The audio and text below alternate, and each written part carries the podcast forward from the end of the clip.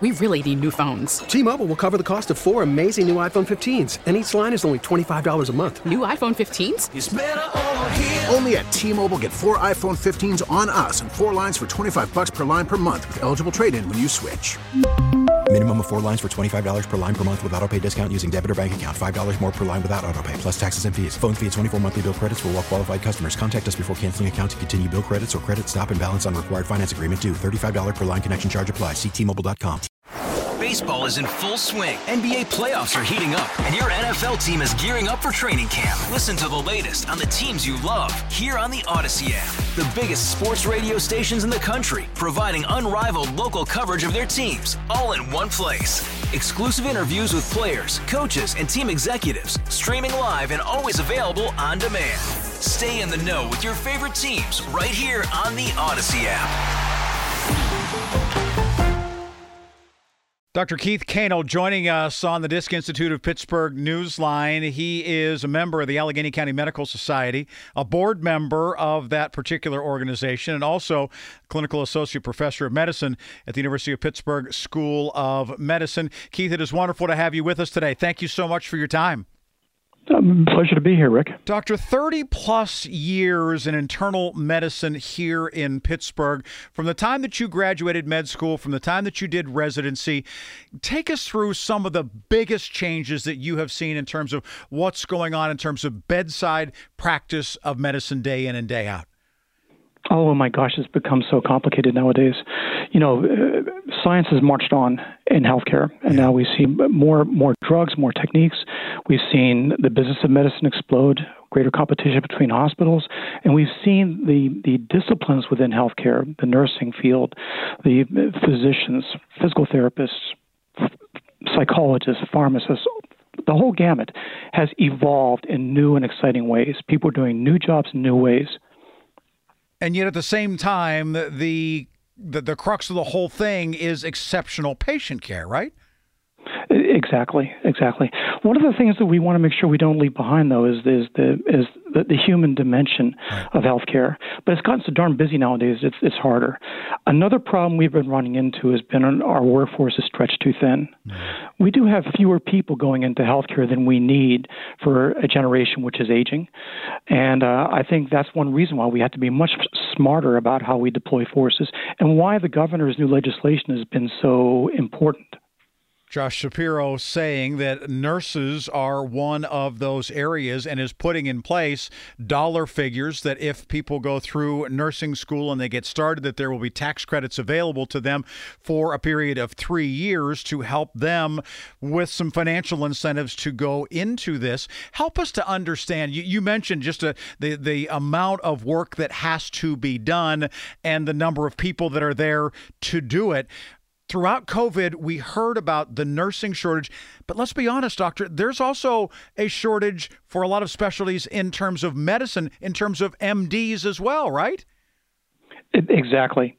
And that's one reason why we're trying to work smarter. Mm. Just forcing more people into the field is not the solution. We've got to find new ways to be flexible with our workforce, and we have to begin casting aside uh, some dated rules. One of those rules has to do with licensure that's one reason why, as we begin cycling back to the nurse licensing compact, the governor's new legislation, we want to begin understanding what it's going to accomplish. One of the things that our hospitals in, in the Pittsburgh area alone are dealing with is about a 20% vacancy rate in their nursing staffs. Now, why is this? It's because nurses are used in so many venues. We think about nurses being the bedside nurse in the hospital, but we have nurses that are staffing medical offices. We have nurses leading care in, long, in long-term care facilities. We've got behavioral health nurses, um, nurse care managers, insurance nurses, nurse practitioners in primary care, nurse anesthetists. There are lots of opportunities, but the problem is, is we no longer have enough nurses to get what we want done, and the average Pittsburgh hospital has about a 20% vacancy rate that is really straining their resources. How does that impact the rest of the hospital? I mean, what day in and day out, how do you see that? Does it mean that you're, you're dealing with contract nurses coming in? Does it mean that people who aren't nurses are asked to do jobs that nurses would have before? I mean, help us to understand.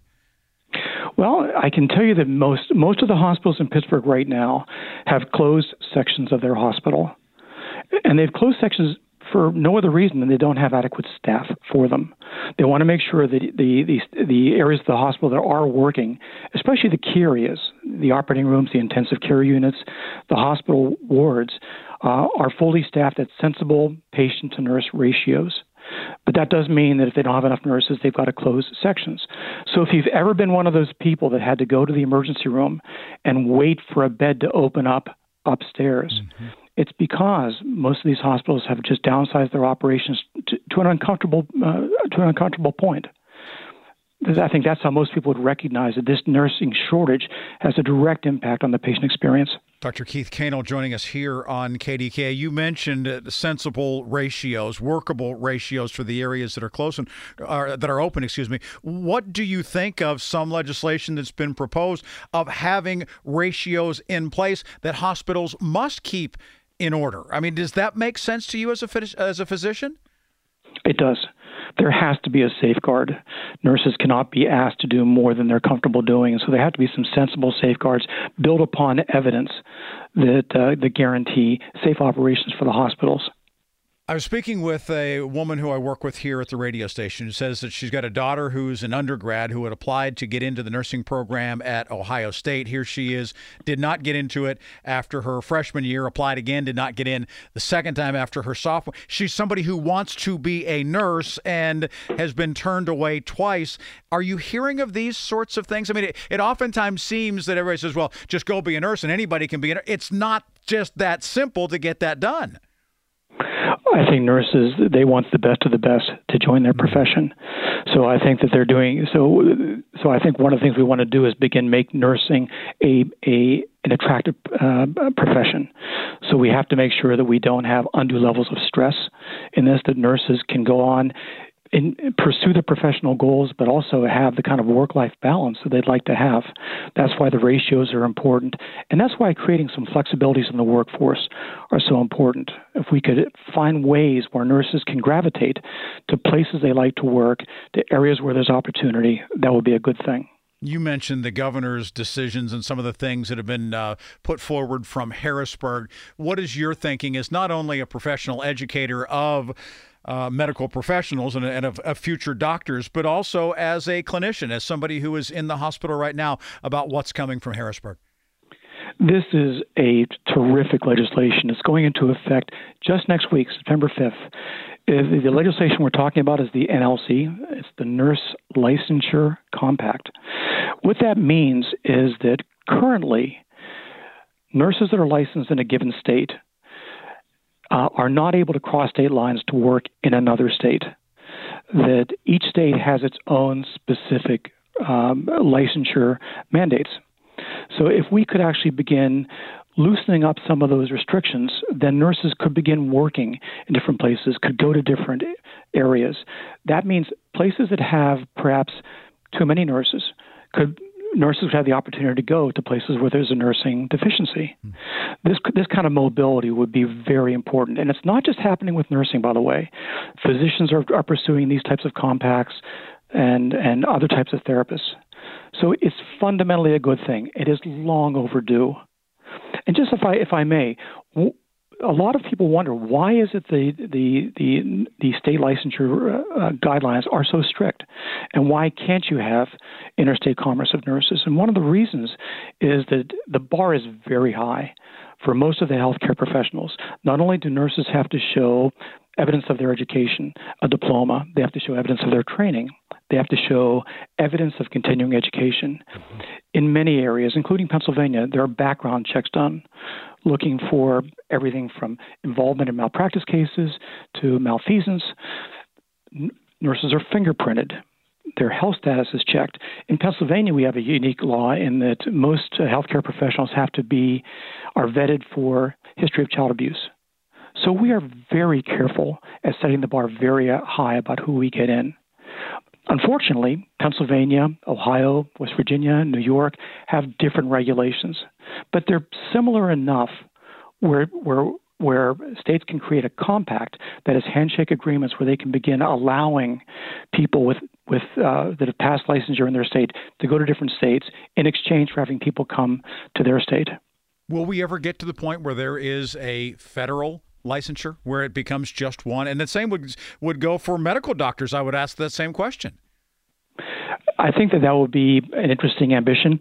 I'll tell you, one of the barriers has been getting information. So when you're looking at things like so, so healthcare has always been local. So when the state, when the Commonwealth of Pennsylvania attempts to look and see whether someone has um, is safe to be be a healthcare professional in their state, there are not national databases that are sophisticated enough, or at least haven't in the past, haven't been databases sophisticated enough to allow this to happen. Now we're gradually moving to that area. Mm-hmm. That's why you see the Nurse Compact finally getting some traction after decades of work for it to for it to, to come to fruition. So right now, the nurse the nurse licensure compact will allow nurses in 41 states and territories to begin moving to each other state in a reciproca- in a, uh, a reciprocality agreement, and and having that kind of uh, market fluidity. Well, thank you not only for what you do to educate the next generation, but also let us know what is going on inside hospitals. Dr. Keith Kanel, we very much appreciate your time here on KDK today. Thank you. My pleasure. Yeah, wonderful, wonderful stuff. Again, if you want to know more about what he's up to, he is a board member of the Allegheny County Medical Society and clinical associate professor of medicine at the University of Pittsburgh School of Medicine. T-Mobile has invested billions to light up America's largest 5G network from big cities to small towns, including right here in yours. And great coverage is just the beginning. Right now, families and small businesses can save up to 20% versus AT&T and Verizon when they switch. Visit your local T-Mobile store today.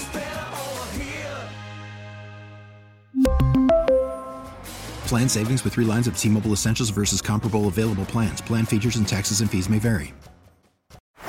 Baseball is in full swing. NBA playoffs are heating up, and your NFL team is gearing up for training camp. Listen to the latest on the teams you love here on the Odyssey app. The biggest sports radio stations in the country, providing unrivaled local coverage of their teams, all in one place.